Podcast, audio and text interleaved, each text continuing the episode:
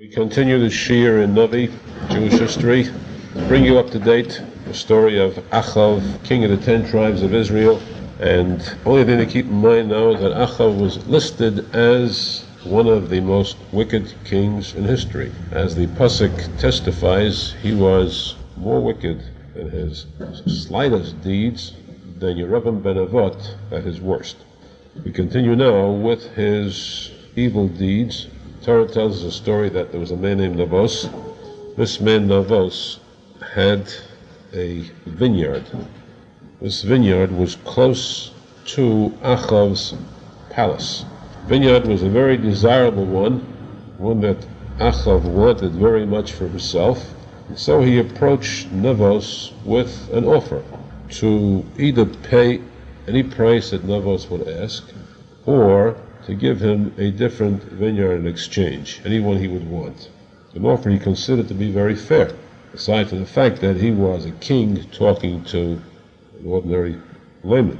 So, to his surprise, to his chagrin, Navot refused outright.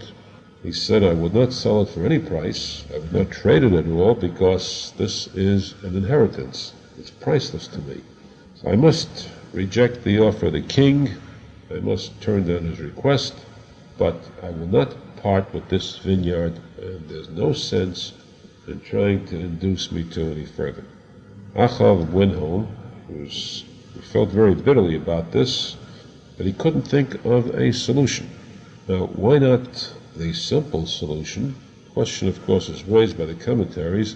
You recall when the Jews first spoke to Shmuel Hanabi, Shmuel the prophet, and they said to him, "We demand that you give us a king like all other nations." Shmuel the prophet tried to dissuade them. He said, "If I give you a king, there are certain rules you must abide by. One of those is that the king has a right to take your sons at will to be his servants, his slaves. You can conscript any number of men from your families. In addition, your properties are at his mercy. The king goes where he wants. He can break through any property that he wishes, and everything is legally his." So why couldn't Achav take this vineyard legally? The answer is, the Din says, law is that the king is permitted to take only the fruit that grows in their vineyards, or the crops that grow in their fields. He cannot forcefully take the property itself. Achav did not want to do something that was against the law, which might turn all the people against him, because they'd feel he could do it to them too. So he was very bitter. He came home. He came home to his dear wife, Izabel, who, if anything, was much far worse than Achav. She was the essence of evil itself, as is demonstrated by her name. And she said to Achav, "I see you're feeling very low tonight. Tell me what it is." He told her the story. She said to him, "Well, you relax and be happy, because I will handle it for you in my own fashion." So she summoned the Zekenim, the elders, the advisors to her, those who were loyal to her, ones of her own kind. She said to them, "I want you to call upon all the Jews to a day of fast." The assembly were, during this fast, people fast for their sins. There's a time when people have to atone for their crimes. Of course, any sin except idol worship, naturally.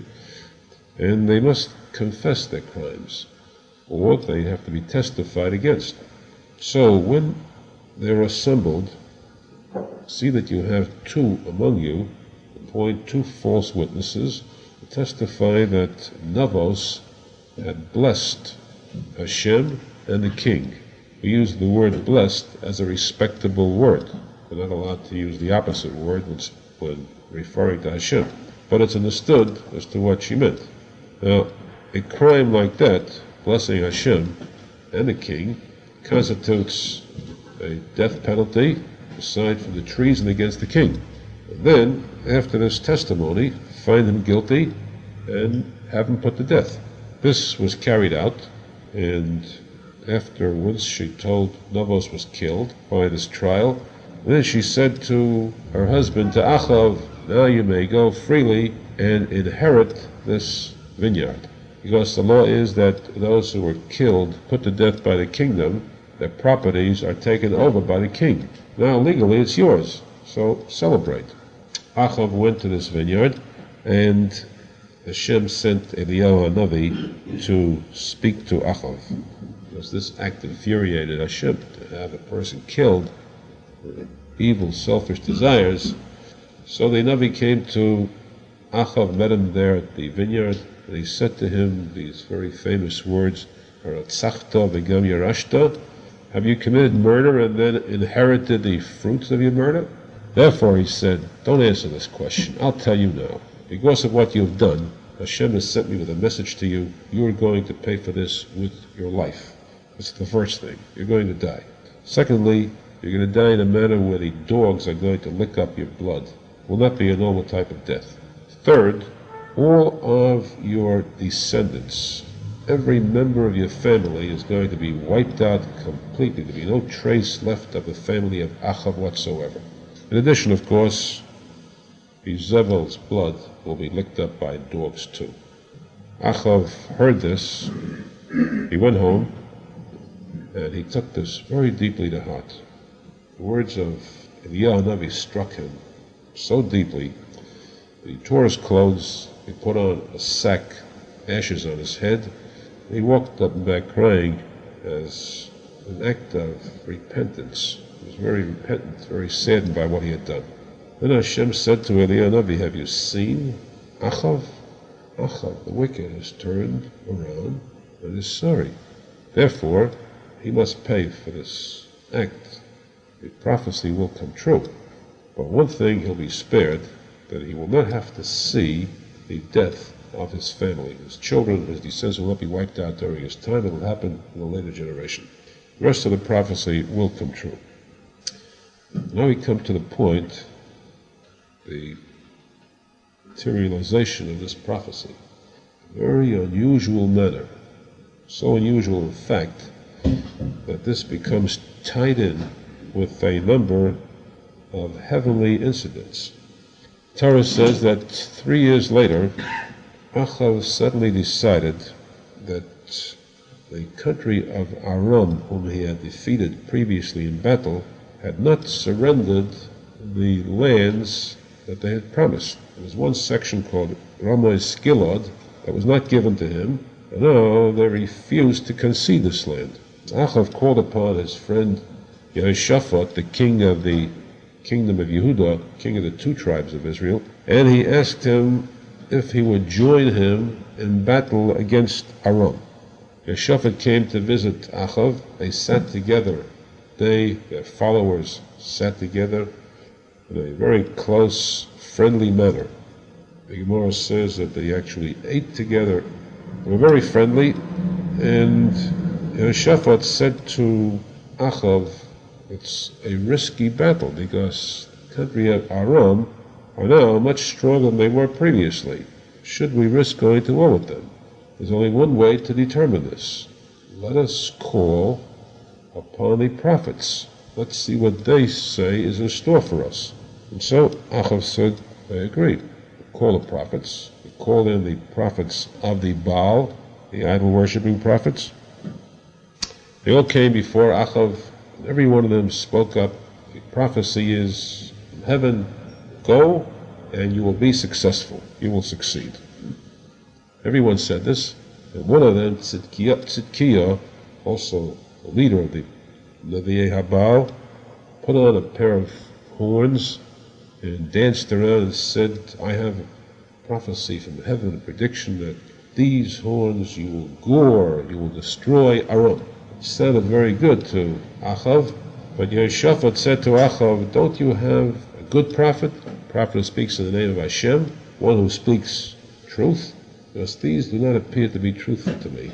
The fact that all these prophets have spoken in exactly the same vein, so similar to each other, proves they must be false, because true prophets there are not 2 prophets that are alike, true ones. All the famous prophets that we have in the Nevi'im, every one of them had a different style of prophecy. His words came out differently.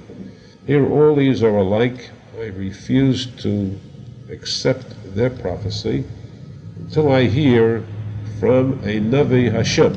So Achav said, I have one. His name is Michayahu, but he doesn't like me at all. He's sort of an enemy of mine. Last time he told me some bad things, and I'm sure he'll speak against me. Yehoshaphat said, let's see what he has to say. So he sent messengers to bring Prophet Michayahu.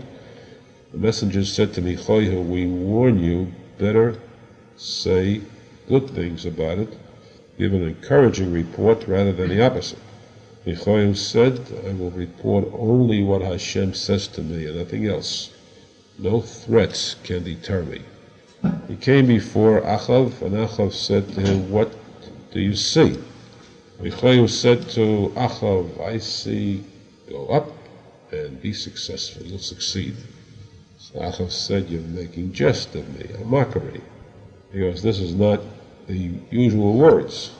Your nevi'us, your prophecy is only preceded by the words, Ka'omar Hashem, so says Hashem. I didn't ask for your opinion, I asked for what Hashem says. Then Michayahu said, fine. I'll tell you what I see. At that moment, Tzitkia stepped forward, seeing that he would speak badly, and he struck Michayahu in the face. It was so severe a blow that he bled. Michayahu said, I see that you're going into battle, and that the Jews will return unharmed in this battle. I'll be unharmed because I have just shed blood on their behalf. My bloodshed will forgive all of the Jews. The power of a tzaddik suffering is so great that its mechaper, it forgives for the sins of the Jews. But the entire Jewish army will be spared defeat because of this one small incident. But I advise you also to remove yourself, not to go into this battle, because you will not come out of this alive. Achav refused to accept. Then Michayahu said, fine, then I will now tell you what I see, what I really see. This is the vision I get. I see in heaven Hashem with angels to the right and angels to the left. And both sides are presenting their arguments in reference to your case. Now before we go further, the Gemara and the Zohar Hakodesh explain what is meant by angels to the right and angels to the left. It's a very sacrilegious word to use. How do we dare to say right and left about Hashem? Right and left you can say about a human being. Space refers to humans. Hashem created space. There's no right of Hashem and left of Hashem. Hashem created right and left. Therefore the Gemara says right and left mean, right means those who speak well, left means those who are opposed. The right of the defense, the left are the attorneys. Every person going into the heavenly court, as cases presented, he has angels for him, angels against, pro and con. The pro are right, and the opposite, those who come to attack, are called the left. Or, as is known, the Lashon, the regular language is Chesed and Din. Chesed is the kindness, that's called Yemin, the right is Chesed. The Din, harshness, judgment, is on the left. Now, I see, he said, that there are two sides, and these two sides are equal. They're arguing. The right side demands success, life for Achav. The left side demands death, and they are equal. The question arises, how is that possible? This was a true vision. How could we imagine, how could we conceive that in heaven there'd be this lineup of two equal sides? With all the sins that Achav committed, all the idol worship, and all the instilling this atheism, this idolatry into the hearts of so many Jews, how could he be equal, to have an equal amount of good and bad? He should have been considered all bad. If he has right and left, it means that he is just about, his scale is balanced. There's an equal number of mitzvahs and sins, and we have no record of mitzvahs done by him. One is considered one of the worst, if not the worst, king of history. The Gemara answers that it is true that Achav had an innumerable amount of sins. but he had one mitzvah to his credit. This mitzvah was so great that it erased 50% of his sins and balanced it on the other side. That one mitzvah was that he gave assistance, food, and other matters of aid to Talmidei Chachamim, because to assist a Talmud Chacham is so great, to assist them, so he's monetarily. They give money to a Talmud Chacham. It is so great a mitzvah that it is equivalent to attaching oneself to Hashem. You want to, how can one attach yourself to Hashem? It's like attaching yourself to a fire. But attach yourself to a Talmud Chacham, and that's, to a Tzaddik, that's like attaching yourself to Hashem. It's very noteworthy for us, at least for us, to make note of the fact that this statement in the Gemara is made by a rabbi of the Gemara, Rav Nachman. And this is, fittingly, it's always the name that counts. Rav Arizal's name, the same name, Rav Arizal is the one who stresses this fact constantly. Become niskasher, become bound and attached to the tzaddik emes. In that manner, only can a person really be saved from all evil, from all sins. And here this point is stressed, not just any person, but one of the worst people in all of history, Achav, Achotei, Umachti, who makes Yerubim ben Avot look small. And for him, because of this one mitzvah of attaching himself, how by aiding monetarily a tzaddik, a Talmid Chacham, this gave him so much credit that his scales were balanced. In this balanced scales, there was a problem that arose, what to do with Achav now. At that point, Hashem spoke up to the heavenly court and said, we need someone to endorse. He has one sin that is so great, it's going to outweigh the others. This mitzvah he has will neutralize his avodah zarah, his idol worship. But he has one sin that killing, of murder, and that sin of murder is enough to bend the scales against him. And we need someone to lead Achav into battle, and there he will fall, there he will die. Who will be the one that will lead Achav into battle? And suddenly, this is still Michayahu the prophet speaking. He said, suddenly a spirit rose up, came before Hashem and said, I will lead Achav into battle. And how will I do it? I will descend to earth, and I will enter into the minds of his false prophets as a spirit, and speak through them, and mislead him into thinking that he's going to enjoy victory. The Gemara says, who was the spirit? The Gemara answers, this was the spirit of the murdered man, Navot. This was his spirit in heaven, who now came to seek vengeance for his own death. So he said, let me descend as a false prophet, false prophecy in the mouths of these prophets. And this way, mislead him, direct him into battle, where he will die. Hashem said to the spirit, go out and do it. The Gemara says, why go out and do it? Hashem speaks. Any word of the Torah, for that matter, must be taken very carefully, studied carefully. Why didn't Hashem say, go and do it? Why go out? Go out means leave me, get away from me. The Gemara answers, because Hashem does not tolerate falsehoods. He who speaks falsehoods cannot be in the proximity close to Hashem, within the inner circle of Hashem. And therefore, one who speaks lies is driven out, is expelled from this inner circle. Of course, this spirit said, I will go down and mislead. I will lie. Speak lies, Hashem said, go. Succeed. But get away from my inner circle, because I cannot tolerate lies. Sheker. This prophecy Michayahu said to Achav, and Achav refused to accept this. It was furious with these words. He said to Michayahu, because of what you said, I order you to be placed in a dungeon. Stay in that prison.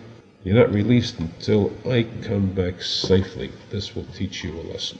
This, of course, is the price that prophets pay. Many of the prophets the Tzaddikim among the prophets were put to death in a horrible manner despite their purity, because of their truth, their outspokenness. They suffered the consequences. They did this as true servants of Hashem. They were willing to give their lives to speaking openly, reprimand, and try to bring to Tshuva, to repentance, those who were sinning. So Michayahu was put into this dungeon, and Achav decided to go into battle. He told Yehoshaphat, come with him. He said that you may ride in a coach, even a royal coach, and have no fear, because the country of Aram is at battle with me. It's me they're looking for. They're going out to get me. Therefore, he said, I will go into this battle disguised as an ordinary soldier. This Achav did. He went on a regular coach with his servant, disguised as a soldier, and the battle began with the army of Aram being ordered to concentrate only one thing. The king told them, go out and get the king, the Jewish king, get Achav. I want him killed. That's your goal. Everything else does not matter. This is how the prophecy of Michayahu came true. The Jews were saved because there was no intent upon killing them, just to get the king alone. The army went out, and they saw the royal coach of Yehoshaphat. They rode to the attack. When they came to the coach, Yehoshaphat cried out. Before they struck him, they recognized him as not being the Jewish king, and so they released him. They began an intensive search for the king of the 10 tribes, for Achav. They could not find him, but a battle did ensue, and in this battle, inadvertently, unintentionally, one of the arrows of the enemy struck Achav and wounded him mortally. He called out to his servant, take my coach back, quick, away from the battle lines, back to the city, and coach was taken back with his body, and while on this ride back, the coach was filled, the blood dripped down on the wheels of the coach. When he finally came to, they removed him. Dogs came out and licked up the blood of Achav to fulfill the prophecy by Michayahu, the words of Hashem. Achav died, and his son Achazyahu became king in his place. Sometime later, Yehoshaphat passed away. His son, Yoram, became king too. We have a new era of Achazyahu as king of the 10 tribes, and Yoram, king of the 2 tribes. But we want to go a little bit deeper, because we have done this before, the last shiur. It's only right that we do it again. We spoke in the last shiur about Achav.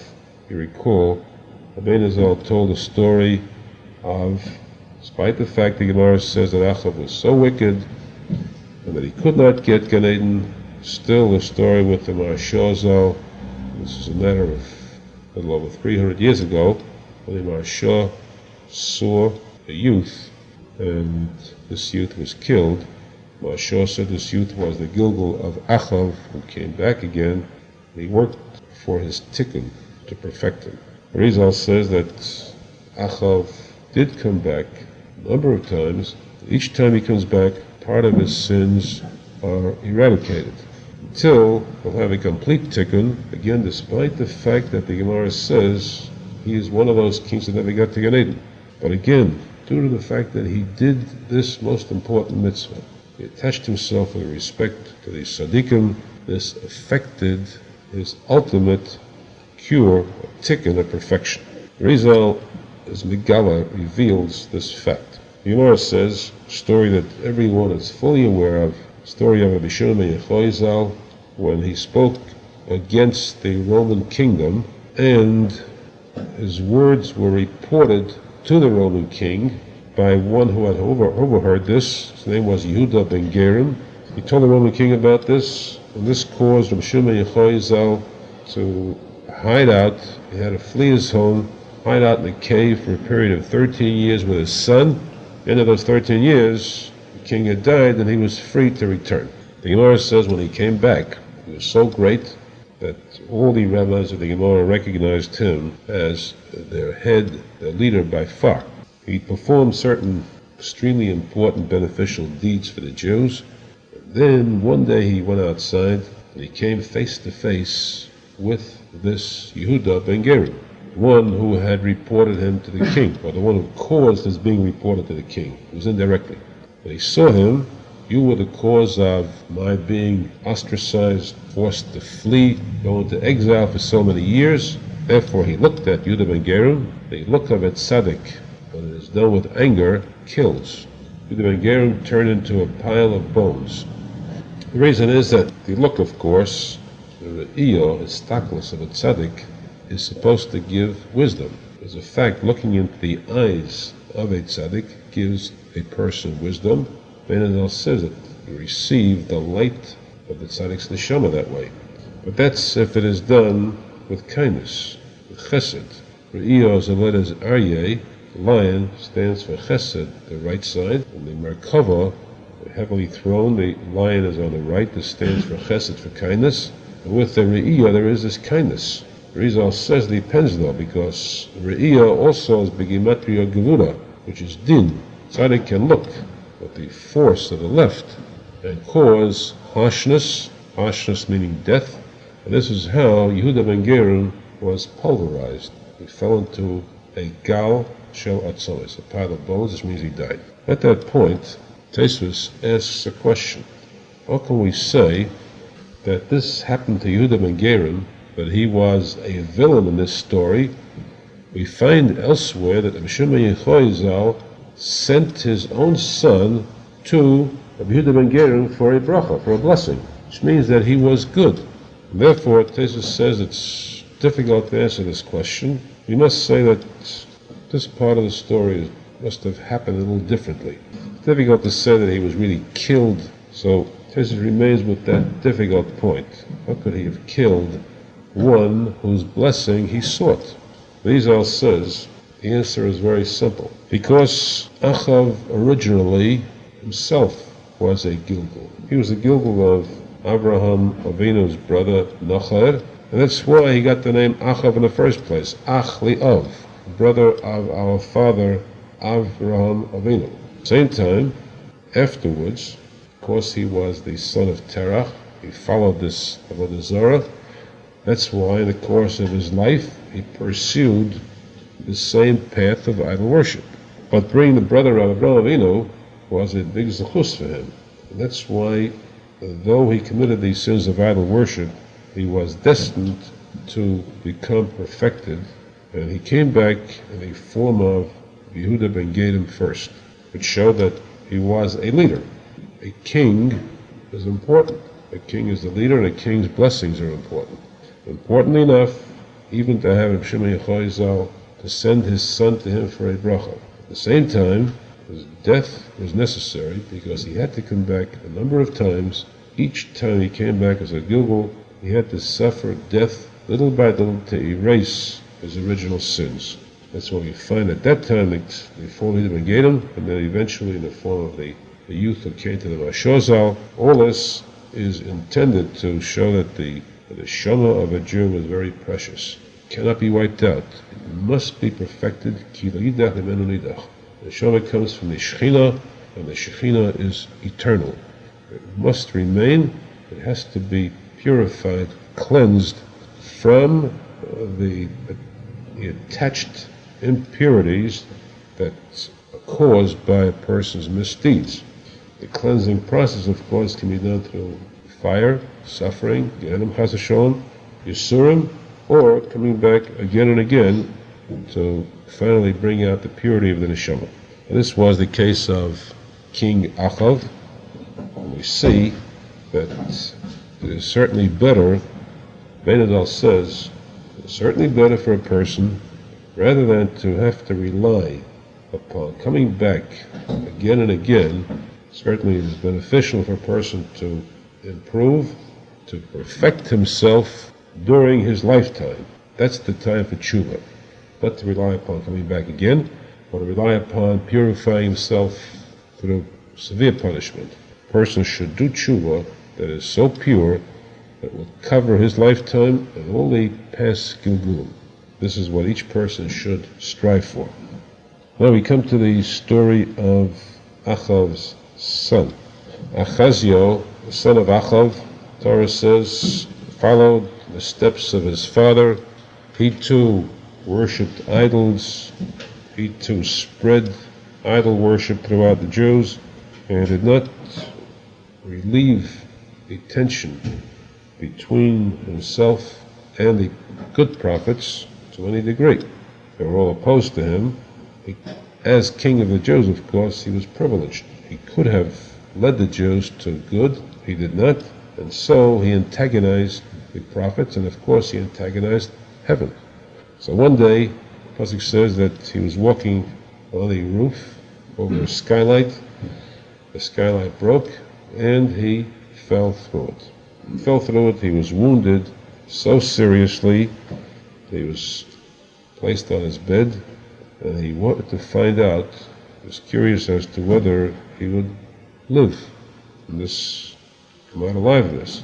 So he sent messengers to the home of the idols, where they worship the idols, to inquire of the idols or their keepers, the false prophets, if he would come out alive from this illness, this accident.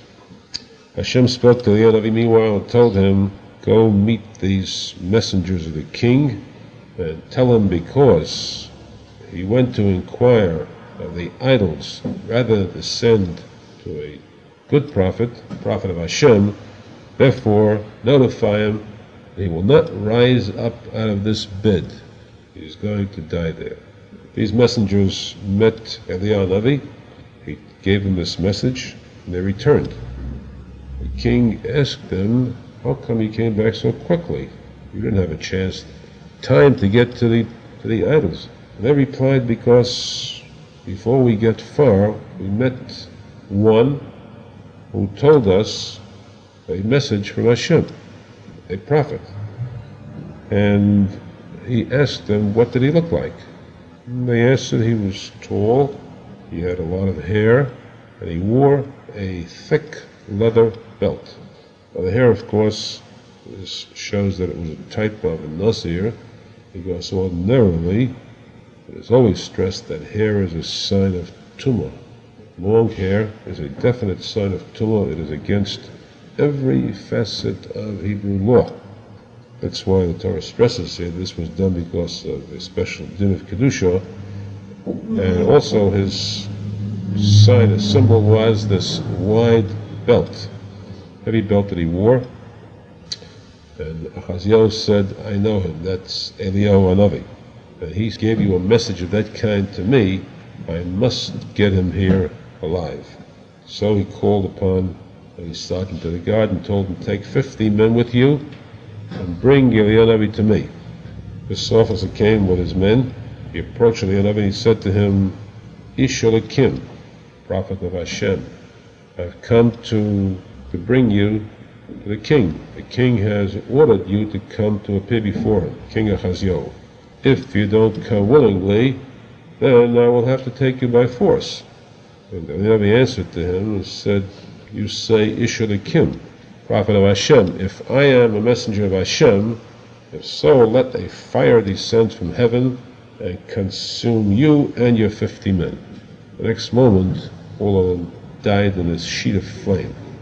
They didn't return, so the king decided to send a second group of soldiers. These two came before Eliyahu HaNavi with the same words, the same message, Isha Lakim. They proceeded with these words because these are the words the king told them to say. The king has sent us to bring you, and we will fulfill this mission. Again, he replied, if I am an Isha Lakim, let a fiery sheet come down from heaven and consume you. When this happened immediately, so the king was undaunted. He sent a third group to Eliyahu HaNavi. This third group came. The leader of this group was a wiser man by now. He fell before Eliyahu HaNavi, began to plead with him. He said, I know you're a holy person. I know what happened to the others. It is not my fault. I beg of you, please have mercy on us. I come only because the king has commanded me to come before you. So Levié answered, since you speak in that manner, then I'll come with you willingly. He followed this group of soldiers. He came before the king, and he said to the king, "You summoned me. You didn't believe my words, and I'll tell them to you in person. The message of Hashem is that since you refused to send to Hashem to inquire about your health or to ask for assistance, you apply to the idols, and you receive the assistance they can give, which is nothing, and hence your death is ultimate, is certain." Immediately afterwards, the king died, Achazyahu died, and his son, Yoram, succeeded him. So at this time, by some strange coincidence, we have two kings, king of the 10 tribes, the grandson of Achav, the king of the 2 tribes, the son of Yehoshaphat, both ruling at the same time, both with the same name, Yoram. At this point, we come to the sad departure of Eliyahu HaNavi. We go back to the point where Hashem said to Eliyahu HaNavi, he bade him to appoint a new king over Aram, a king over the Jews, and third, Hashem said, "I want you to anoint," that means to appoint, "in your stead Elisha HaNavi, your student Elisha, to take your place." This meant that the Navi would have to leave the world, have to depart. And yet, we find that in his case, he did not depart in a regular manner. He did not die a normal death. In fact, he did not die. The Gemara says there were certain people in history, 9 people altogether, who left this world, departed without experiencing death itself. Each one of these was either that holy or performed a certain act that was so meritorious that it deserved going without the experience of death. Now, even the greatest Tzaddik fears death in the sense that it is an unpleasant sensation, except for the few who die a misas neshika, like Moshe Rabbeinu. It's called the Kaviyachol. We can use that term, the kiss of death, by the Shekhinah, the Spirit of Hashem, which draws out the soul of the person. Otherwise, the Gemara says, even the great rabbis of the Gemara said that, reported back afterwards, they did not relish the thought of having to go through the experience of death. So these 9 people were the ones who did not experience death at all. They left this world without dying. We'll discuss this in the next shiur, especially the case of Eliyahu HaNavi and how Elisha HaNavi succeeded him, how he took over the crown of chief rabbi of the world. And again, we can learn, even the lowest Jew, the importance of true emunah and true iskashrus to tzaddikim, the key to the success of a Jew spiritually and even physically is emunah tzaddikim and true iskashrus. We should be zecher to that true emunah and iskashrus, and that zechus we should see with our eyes, Yeshua Klolius, Bias Mashiach Tzidkenu, Mapala from all the Sinim of the Jews, Binyan Beis Hamikdash, Meheda, Amen, Amen.